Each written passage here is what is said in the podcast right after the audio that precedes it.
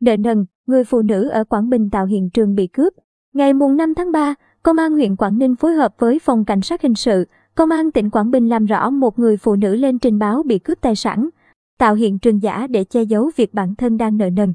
Khoảng 15 giờ ngày mùng 4 tháng 3, chị Lê Thị Hà Giang trú xã Hàm Ninh, huyện Quảng Ninh đã đến công an xã Hàm Ninh trình báo sự việc mình bị cướp khống chế, cướp tài sản. Theo trình báo của chị Giang, vào khoảng 14 giờ chiều cùng ngày, sau khi vào một ngân hàng trên địa bàn huyện Quảng Ninh để gửi tiền, chị Giang điều khiển xe máy để trở về nhà.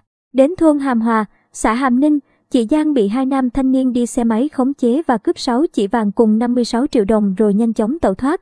Giang khai tại cơ quan điều tra, hai đối tượng đi xe không rõ biển kiểm soát, xe có ống bô tự chế màu gạch. Đối tượng điều khiển xe máy đội mũ bảo hiểm, mang khẩu trang y tế màu đen, trùm kính đầu.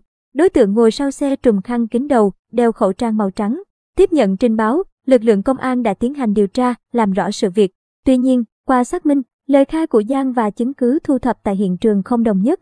Sau khoảng 2 giờ đấu tranh, Lê Thị Hà Giang thừa nhận do bản thân nợ nần nên đã tạo hiện trường giả, trình báo gian dối nhằm qua mặt mọi người.